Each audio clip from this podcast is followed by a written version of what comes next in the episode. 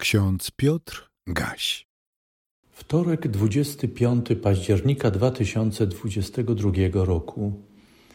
W księdze Jonasza w czwartym rozdziale, czwartym wersecie czytamy: Pan powiedział: Czy to słuszne tak się gniewać? W liście do Galacjan w szóstym rozdziale, w pierwszym wersecie czytamy: Jeśli człowiek zostanie przyłapany na jakimś upadku, wy, którzy macie ducha, Poprawiajcie takiego w duchu łagodności, bacząc każdy na siebie samego, abyś i ty nie był kuszony. Augustyn z Hipony powiedział: Gniew jest małą gałązką, nienawiść belką. Gałązka uprawiana i nawożona staje się belką. Kochani, czy dobroć budzi czasem w człowieku gniew? Tak, owszem, budzi. Jednym z przykładów jest gniew Jonasza. Przypadek proroka zadziwia. Dlaczego? Jonasz początkowo nie chciał udać się do Niniwy. Miał tam wypełnić misję powierzoną mu przez Pana. W końcu jednak poddał się woli Pana, udał się do Niniwy i nawoływał do zejścia ze złych dróg oraz nawrócenia do Boga. Niniwczycy usłuchali proroka Pana. W rozdziale trzecim, w ostatnim wersecie czytamy: Bóg zobaczył wszystko, co uczynili, zawrócili ze swoich złych dróg. Zlitował się nad nimi i nie zesłał nieszczęścia, które zapowiedział. Jonasz, prorok Pana, powinien mieć poczucie dobrze spełnionej misji, zadowolenia i radować się z nawrócenia i ocalenia Niniwczyków. Tymczasem w czwartym rozdziale od pierwszego wersetu czytamy o kolejnych wydarzeniach i zostajemy wtajemniczeni w inspirującą rozmowę pomiędzy Bogiem a Jonaszem. Przeczytam ten rozdział, w którym jest 11 wersetów, według ekumenicznego przekładu Biblii. Posłuchajmy. Jonaszowi bardzo się to nie spodobało i się rozgniewał. Modlił się do Pana tymi słowami: Proszę Cię, Panie, czy nie mówiłem tego, gdy byłem jeszcze w swoim kraju? Uciekłem do Tarszisz, ponieważ wiedziałem, że Ty jesteś Bogiem miłosiernym i litościwym, cierpliwym, pełnym łaski i litującym się nad niedolą. A teraz, Panie, odbierz mi życie, gdyż lepiej mi umrzeć niż żyć. Pan odpowiedział: Czy słusznie się tak złościsz?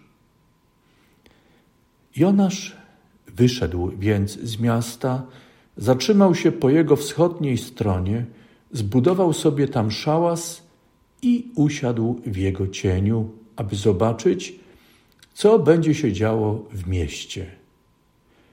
A Pan Bóg sprawił, że nad Jonaszem wyrósł krzew rycynusu, aby użyczyć cienia jego głowie i ulżyć jego niedoli. Jonasz bardzo się ucieszył z krzewu rycynusu. Następnego dnia wraz z nadejściem zorzy porannej Bóg zesłał robaka, który podgryzł drze krzew rycynusu, tak, że usechł. Gdy zaś wzeszło słońce, Bóg zesłał gorący wiatr wschodni i słońce poraziło głowę Jonasza tak, że zasłabł. Wtedy zapragnął śmierci i powiedział: Lepiej mi umrzeć niż żyć. Bóg zapytał więc Jonasza: Czy słusznie się tak złościsz z powodu tego krzewu rycynusu? On odpowiedział: Słusznie jestem tak śmiertelnie zagniewany. Wtedy Pan powiedział: Ty przejmujesz się z powodu krzewu rycynusu, przy którym nie pracowałeś i którego nie wyhodowałeś a który w nocy wyrósł i w nocy usechł. A ja nie miałbym ulitować się nad Niniwą, wielkim miastem, w którym jest więcej niż 120 tysięcy ludzi nie umiejących rozróżnić między tym, co prawe, a tym, co lewe, a nadto jest wiele bydła. Tyle słów z księgi Jonasza.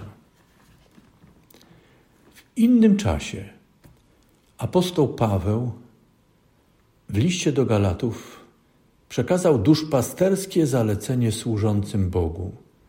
Jeśli człowiek zostanie przyłapany na jakimś upadku, wy, którzy macie ducha, poprawiajcie takiego w duchu łagodności, bacząc każdy na siebie samego, abyś i ty nie był kuszony.